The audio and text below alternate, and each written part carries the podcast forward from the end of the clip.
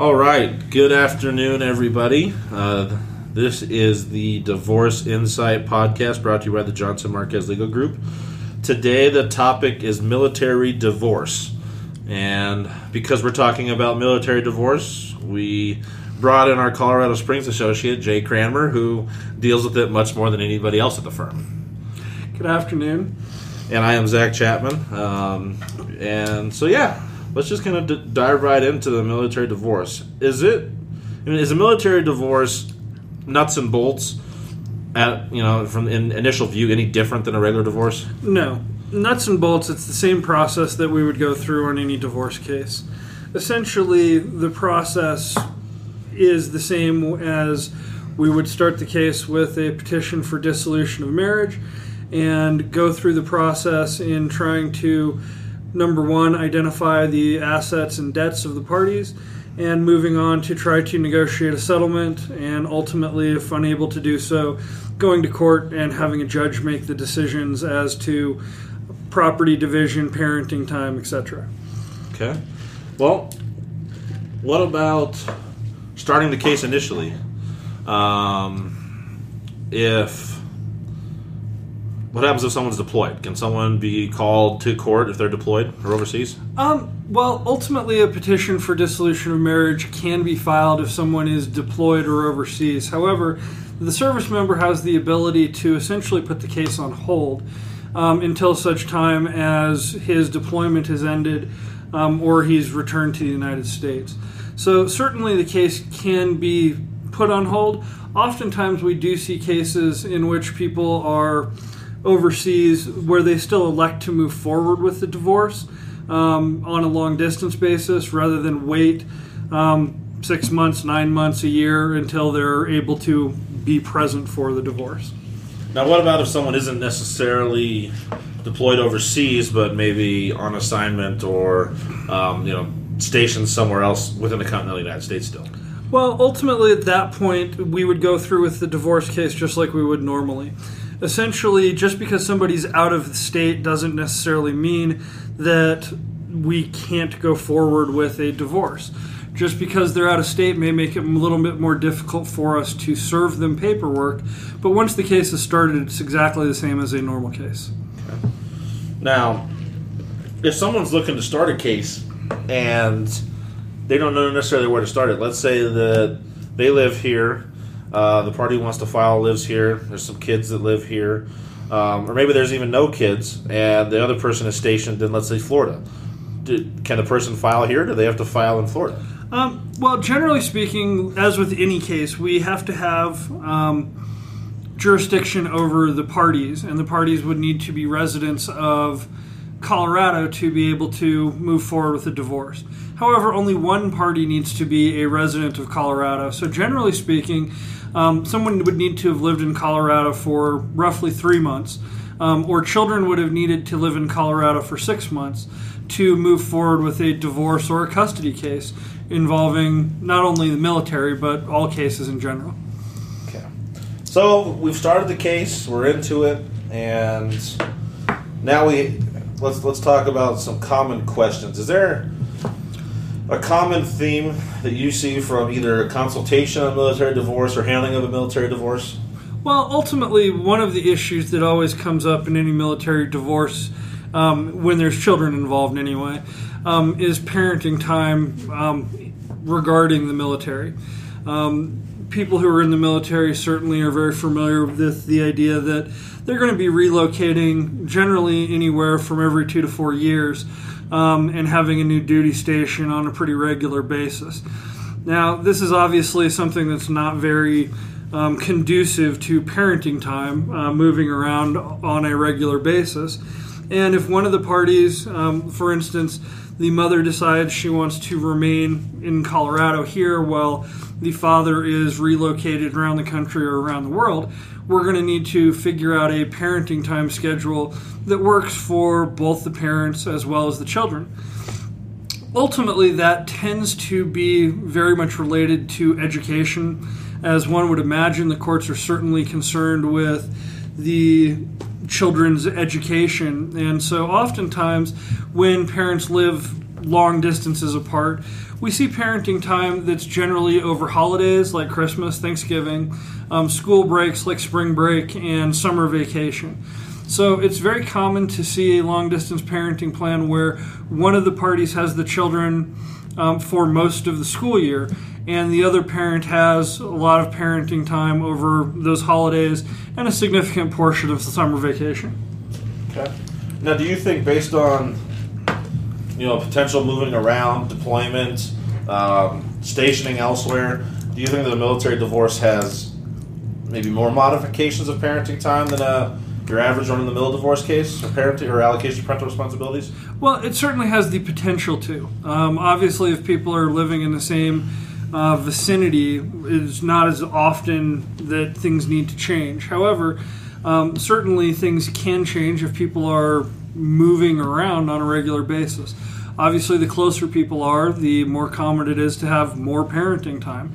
The further people away are, just on an economic basis, uh, makes that very or makes that much more difficult. So, um, as people move around, it can certainly change.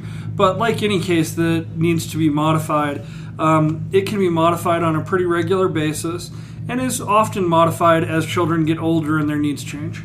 Okay. Now, one question that I get asked quite a bit, um,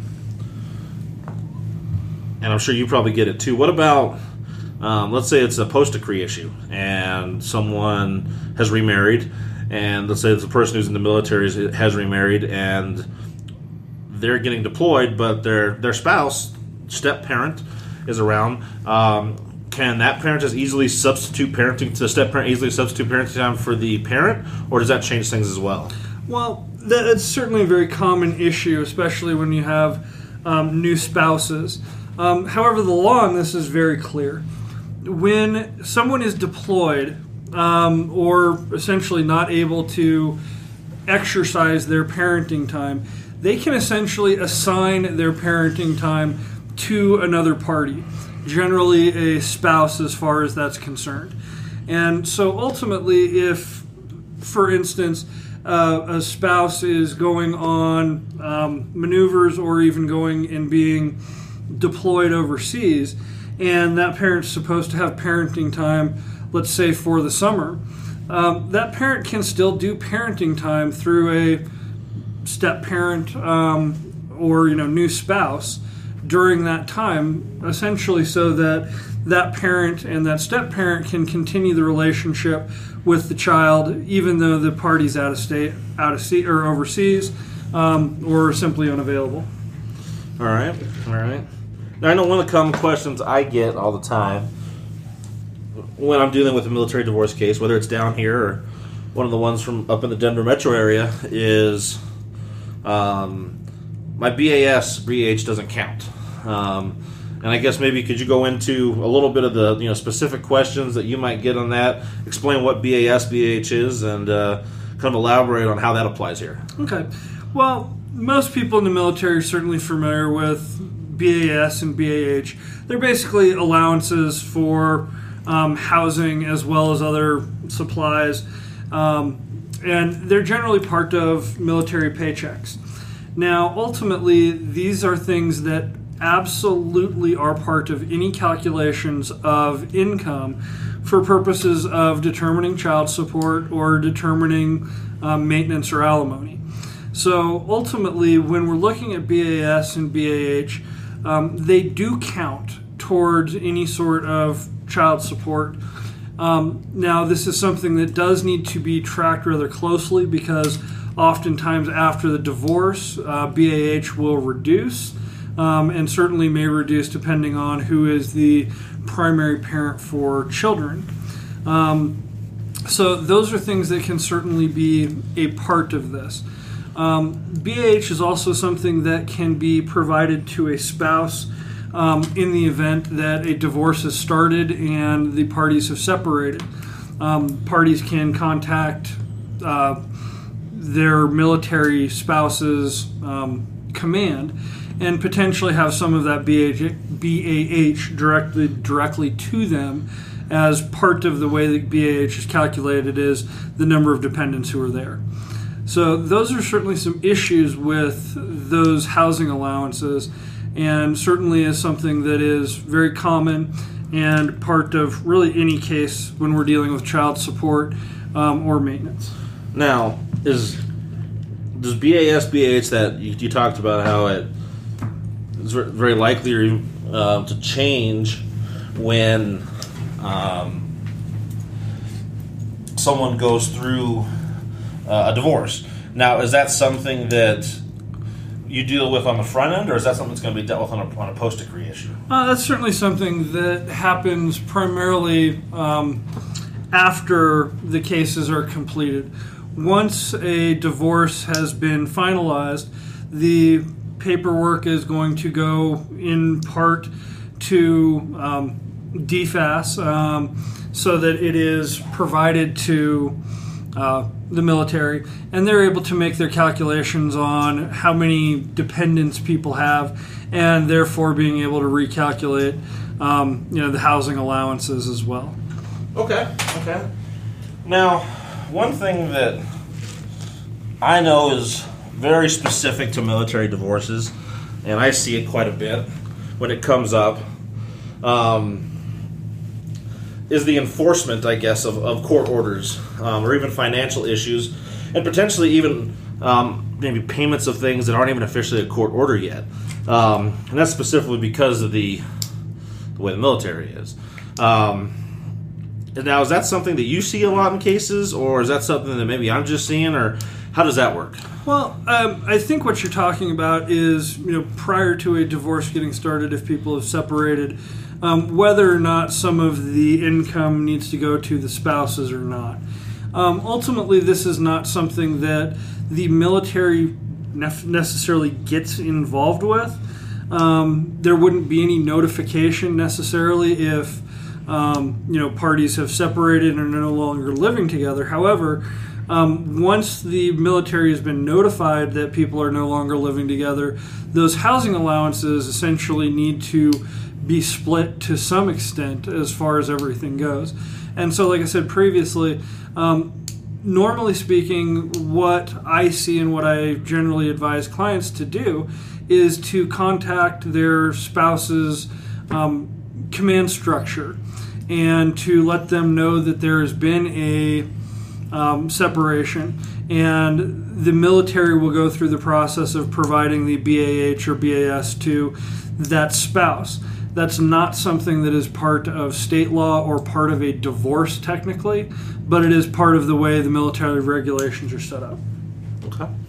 So now, and, and I would agree with that. That's like I said, that's kind of the things that commonly I hear. Or if you represent the person in the military, the kind of commentary of, well, they keep threatening to call my supervisor. They keep calling my supervisor every little thing I do. Um, now, what potentially could be the impact um, on a person in the military that's probably a little more relevant to them than it is the you know the average, I guess the, the citizen, if you will. Um, they're civilians. Um, you know, if someone misses a support payment or someone misses a child support payment, could that affect their military career? Um, it technically could, as far as things go. Um, by and large, um, the the military um, will try to keep their noses out of that most of the time. However, in the event people are getting behind on debts or getting behind on child support, by and large, the way that that tends to come up in regards to military issues is in relation to security clearances. And those security clearances can certainly be harmed to some extent as um, people have higher debt. And most people who are familiar with security clearances are certainly aware that. Um, you know, having more debt or having bankruptcies or having further um, liabilities against you are things that the FBI as well as the military looks at as far as determining people's security clearances on a regular basis. Okay. Okay. Well, and I think lastly, one of the big issues that we need to talk about because we hear it all the time, and it's because it's a it's a vanishing thing. It seems like in our society anymore, but uh, military pension or retirement. Um, What's unique about a military pension, maybe from a 401k or someone's other pension they might have? Well, ultimately, the unique part is is that it's a lifetime pension, um, and essentially, it's calculated after somebody has been in the military, generally for more than twenty years. Um, once again, those are things that are pretty common for people in the military to be pretty familiar with. Um, ultimately, the things that come up as part of divorce cases really are related to how those pensions get split up. And ultimately, um, they're split up in proportion to the time that people are married in relation to the amount of time someone has been in the military. The examples I tend to give with this are pretty simple.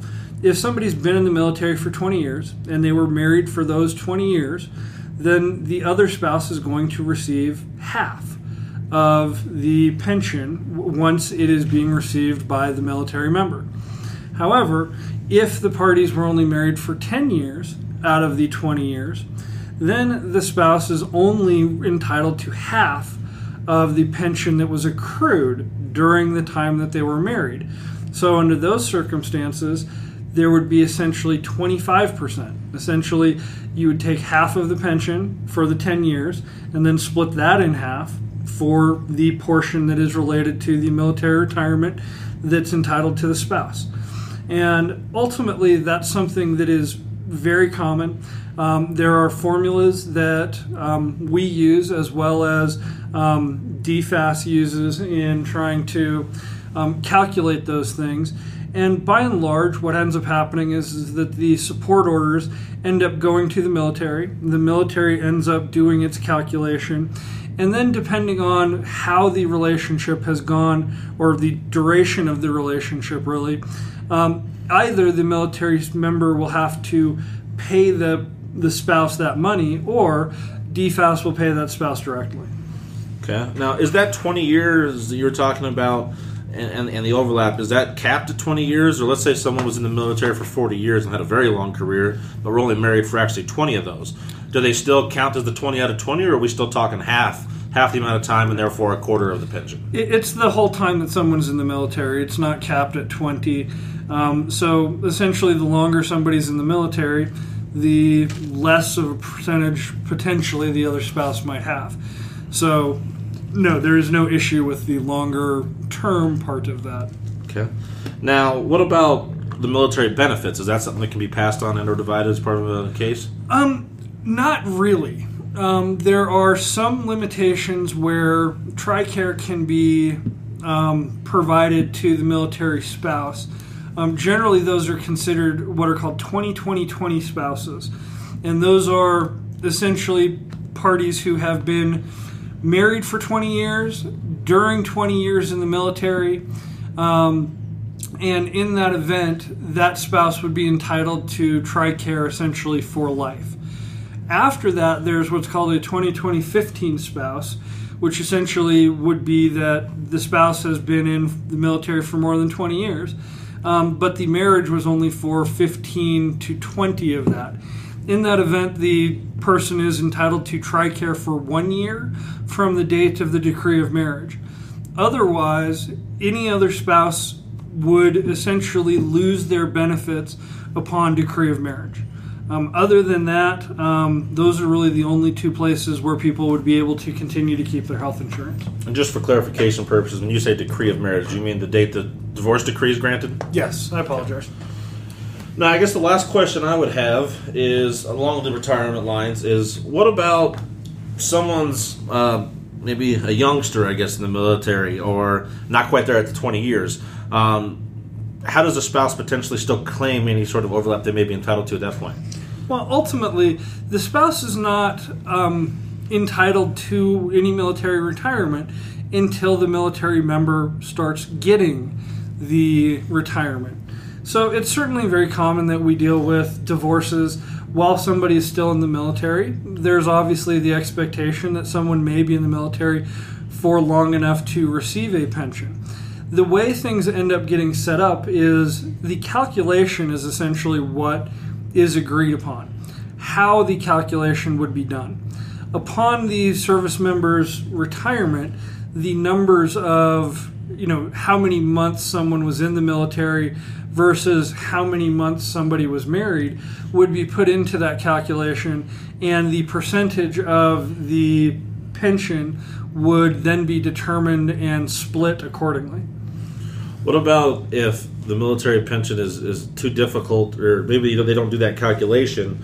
Um, is there any other way that you can, you know, put a you know, put a bookmark or something of that, or reserve jurisdiction or anything like that until maybe the pension does become vested or maybe even received? Well, ultimately, that's pretty common in any case. Um, that the court will keep jurisdiction over the maintenance until such time as, like you said, it vests or somebody starts receiving it. Um, but the way these things are calculated is something that is very common. It's something that's very well known to the courts as well as to the military members and obviously to DFAS. So going through this is something that is very common, and even though what the amount may be may be very uncertain right now, um, it becomes much more certain once somebody has retired. Now, in the event somebody retires, but they have not received the pension, the party who is not in the military would not receive anything. So just because the military member decides to retire before a pension is awarded, um, doesn't mean that the other party would get anything at that point in time. Yeah. All right. Well, I think that about covers all the bases I have. Do you have anything else that a uh, military divorce topic that viewers might want to hear? Uh, no. Um, I would say that if you have questions regarding that, please feel free to give us a call at Johnson Marquez. We're happy to answer your questions anytime. All right. Well, on behalf of Jake Cranmer and the rest of the Johnson Marquez Group, I uh, wish everybody thank you for listening, and we'll see you next time. Thanks. Bye bye. Thank you for listening to this week's Divorce Insight podcast. To get a copy of our free ebook, An Introduction to Divorce, click on the link below in the show's notes. Please contact our office for a free consultation. We're available to help you with any issue related to family law and divorce. Thanks again for listening, and we hope you stop by again soon. As a final note, please be advised that the information in this podcast is for general informational purposes only. Nothing in this podcast may be taken as legal advice for any individual case or situation. Please retain a lawyer for legal advice. This information is not intended to create, and receipt of or listening to this podcast does not constitute an attorney client relationship.